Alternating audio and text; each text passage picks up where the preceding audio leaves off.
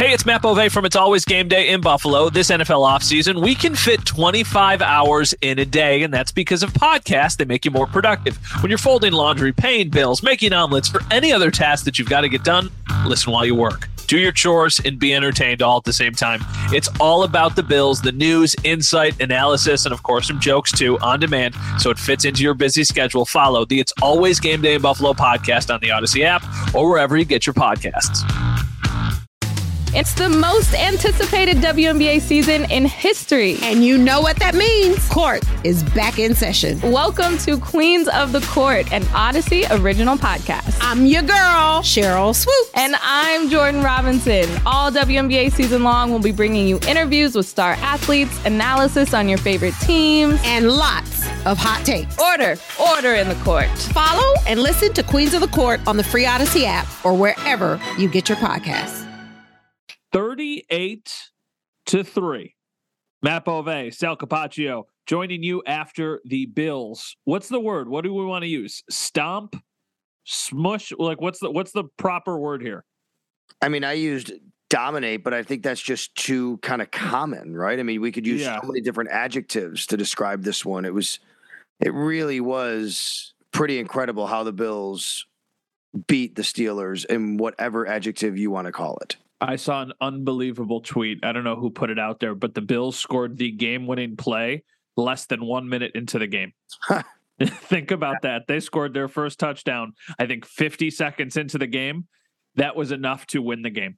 Those seven points that they scored on the 98 yard pass from Josh Allen to Gabe Davis. I mean, the Bills dom like you said, dominated, just destroyed, whatever really word you want to use. It was it was never a doubt. It was one of those games. The last couple weeks, people have come up to both of us and they've been like, guys, when is this team going to go back to the dominating wins instead of these close games? Like we, we can't take this for 17 weeks. Well, you didn't have to take it today because a minute into this one, they scored the game winning points in the game. So yeah, and, and this is going to sound crazy, Sal. And I think there's probably going to be people who are listening to this and they're like, what is Matt talking about? I don't even think the Bills played close to their best game. oh my God, today. no! They oh made God. so many, not so many. They made several mistakes that I don't think they normally make. That would have Agreed. had this. Uh, this would have been a fifty burger, easy. I mean, think about it. It they had been. they had a Josh Allen interception in the red zone on a pass that was late, and Levi Wallace makes the interception. They had a Quintin Morris fumble on first and goal from the one that would have took you know took seven points off the board, and they had a missed or a blocked field goal right there. That's seventeen points. Yeah, this game should have been even more of a dominant performance on the scoreboard than it actually was. But as it was, Matt, yeah, pretty incredible domination from the Bills. I want to run by a couple of stats. I did some research on this. I had to write my arrow up, arrow down column for mm-hmm. WGR550.com. And just before you and I started doing this, I, I published it. But part of what I do is when I do the column, I kind of have to put some things in perspective. So I go back and look and I research and I went to Pro Football Reference and it just stuck out to me. The Bills had 10.2 yards per play. And I want to just tell everybody how incredible this is. 10.2 yards a play is the third highest in a game in NFL history. Dang. History. Dang. That's bananas. 10.2 yards. The only other uh, time, 1972, the Jets actually had 10.6 yards a play against the Baltimore Colts. And then just five years ago in 2017, the Chiefs had 10.3 yards a play and a loss against the Jets, by the way. But the Bills, 10.2 is the third highest in the history of this league. This is historical domination. What the Bills had today, their previous high for uh, yards per play, nine point three uh, in 2000 against the Seattle Seahawks. That was they just shattered that record. That goes to show you um, just how much they were dominant in the big play ability. They also had incredibly 10 plays of 21 or yards yards or more, five plays of 31 yards or more. Matt, we haven't even begun talking about the defense. this is just on offense. What the Bills did today, the big playability, the quick strike ability, touchdown drives. Get this one, folks. Touchdown drives of one play, two plays, three plays, another two plays, and eight plays. That's incredible.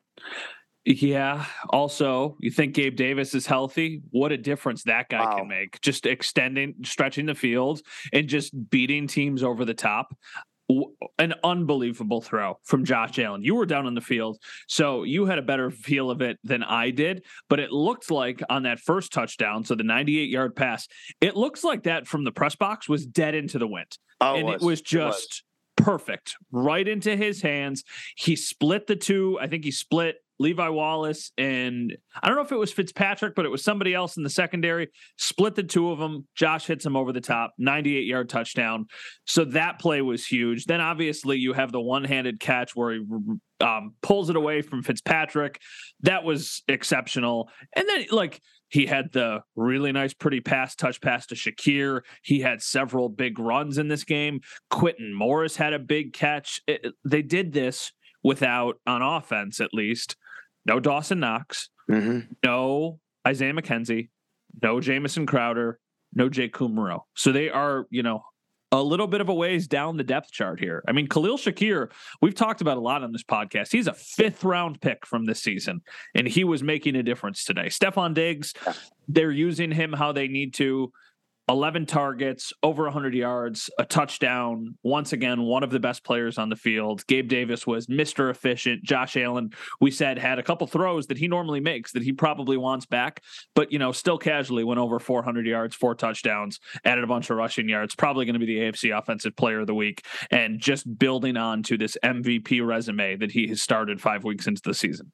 Yeah, no doubt. By the way, we're uh, over five minutes into this. We might as well. Uh, we we we haven't even told everybody. I'm Sal. You're Matt. You're like, thanks for coming. Right. Uh, just want to make sure everybody knows who we are talking to you on this always Yeah. Buffalo podcast. There's so much to get to, but I want to go back to what you talked about in those uh, touchdown passes. Yes, Matt, I was on the field and that was dead into the wind. That wind was a lot of times it swirls down there. It really wasn't, especially early in the game. It was going really from left to right if you're watching on TV, from the scoreboard end to the tunnel end. And that's where Josh was throwing it after a disastrous start and a kick return that was fumbled by Taiwan Jones, and the Bills started at their two yard line. Three plays later, he hits Gabe Davis on a rope, and yeah, they beat Minkah. I think Levi was back there. By the way, I think Minkah Fitzpatrick, he Minkah Fitzpatrick, excuse me, he was just he was playing on one leg today. It seemed like he was hobbling Mhm. around. Or maybe not hobbling, but he was he was definitely playing catch up on a lot of guys, and including then on that play against Gabe Davis, the second touchdown, which I want to talk about for a second. If you go back and watch the replay, everyone, Gabe Davis tipped the ball with one hand into Minkah Fitzpatrick's belly. Yeah. Fitzpatrick had it. And then Gabe turned around essentially and ripped it out of his belly. They crossed the goal line kind of simultaneous. I would even say, Matt, Minkah had the ball more than Gabe had the ball. Like he had more of the possession or leverage, if you will, on the ball. Gabe ripped it out and said, "No, I'm, I'm gonna I'm gonna make sure that I get this." This is after Gabe Davis arguably may have should have been able to break up an interception from Levi Wallace in the end zone earlier than that. This time he wasn't going to be denied. And then Josh Allen overall on his day, just to give you his numbers here and to put it in perspective, Josh Allen on Sunday against the Pittsburgh Steelers, everyone set a Bills franchise record for a non overtime game for yards passing. The previous record was 417 yards set by Drew Bledsoe in 2002 in a non overtime game. Josh Allen had 424, and he didn't play really almost all the fourth quarter. I was kind of thinking, I told this to somebody at the press box. I don't remember who I was having the conversation with. And they were like, why is Josh Allen still in the game? It was after the. It was after the drive, I think, when Quintin Morris had the fumble, We had the And same he- conversation in the uh, on the radio for sure. and he, and he came out again for one more drive. And the question was, why is Josh Allen still in the game? Which is an incredibly valid question. I don't think he should have been in the game.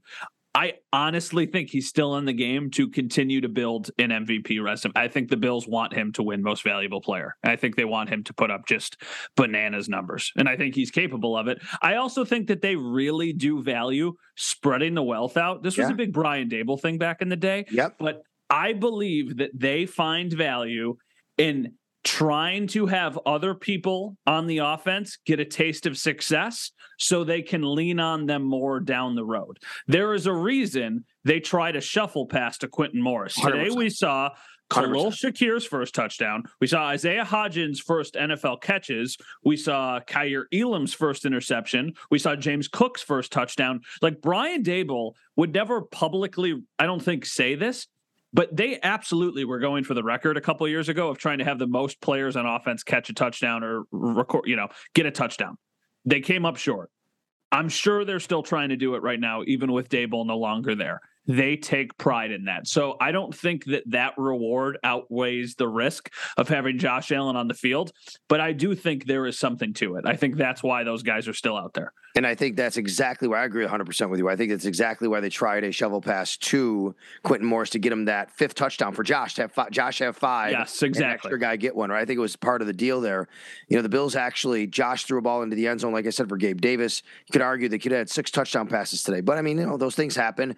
Uh, mm-hmm. Uh, Quintin Morris wound up fumbling on that play, but yeah, you're 100 percent right. Let's go back to what you said about Khalil Shakir a little while ago. James Cook, Kaiir Elam, Matt. The common thread is 2022 draft class. This was a great day for the Bills front office. The 2022 draft class stepped up big.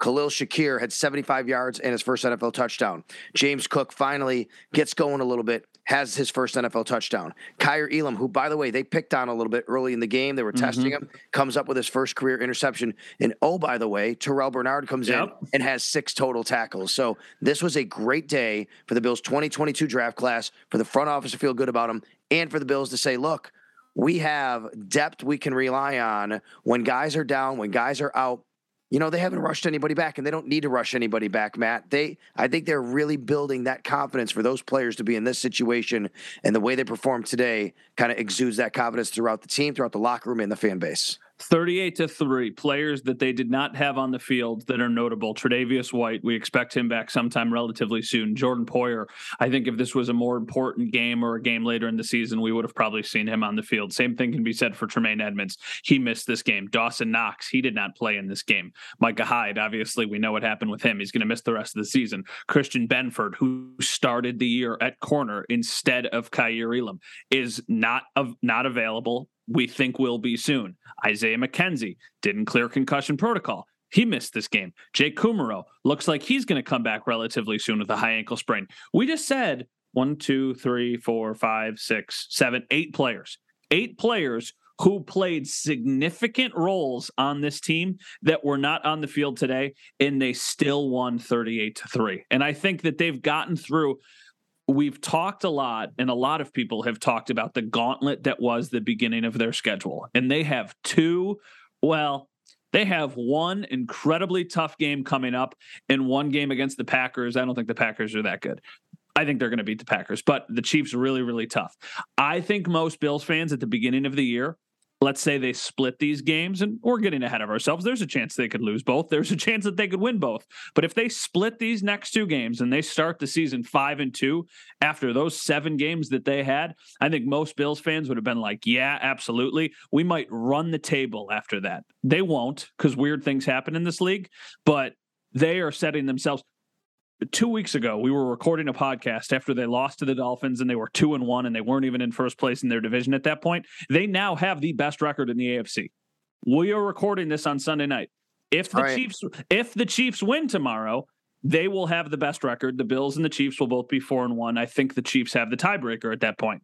So next Sunday, that game is for first in the AFC. And I understand how much football is left to be played, but imagine if the Bills are in first place in the AFC after playing the seven games at the schedule at the start of the year that they had. Yeah, I mean that's a great point because right now the separation is starting to happen after three, four weeks. You know, everybody's bundled up. We talked, we saw Miami obviously have a nice start to the season. We saw them lose to the Jets on Sunday. They're falling back to the pack, and the Bills are getting back to what I would say is their rightful spot of where everybody expected them to be in the AFC. I want to bring up one more point before we get to a quick timeout. Today was a great day, not just for the Bills on the field and the scoreboard. Matt, with all their injuries, I'm pretty sure they came out of this game clean. The only two issues that they had, I think, were Von Miller's cramp and Taron Johnson's cramp. I, I don't remember or recall because I get the injury reports right there on the sidelines. That's my job as the radio sideline mm-hmm. reporter. Yeah. I, I think I, am pretty sure that was it. I don't think there was anything else for a Buffalo Bills player in this game. Jordan Phillips hamstring re-injured hamstring. hamstring. Thank you very much for reminding me. But he went back in the game. But he went back in the game. He went yes. back in the game. But you're right. You're right. So if if if Jordan was good enough to go back in the game and they think Yep. he's okay, they came out completely clean. But that's something we're going to have to monitor. You mentioned Isaiah McKenzie. We'll see where that goes. He he didn't wind up playing the concussion protocol situation there. I was very surprised by that, by the way. Me too. I, I, re- I, I really you think it had anything to do with the new protocols and what they're putting in place? a little bit, honestly. Yeah. I think it's like just kind of err on the side of caution and make yep, yep. sure that you eh You don't want to be that team, right? you don't want to be that team. And I really do think I know the cliches. It's hard to win in the NFL. Every game is difficult. I really do think that if they played the Chiefs this week, Jordan Poyer would have been on the field. Tremaine Edmunds would have been on the field. Isaiah McKenzie would have been on the fields. The list goes on. But because they were playing a team at home that they know they're better than, I think they were being overcautious with a lot of those players. I, I really do. Nobody would ever say that. They would never admit that. But that's how I feel.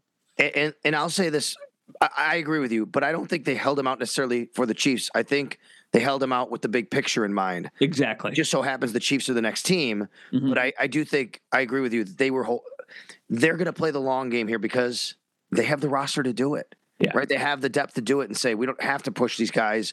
We can we can play. We can win with the guys that we have behind them. And today was kind of the perfect storm, and perfect scenario to prove that. So let's um let's step aside just for a second, and then let's talk about the defense because the offense put up some great numbers, uh, but the defense they were able to obviously do their part as well.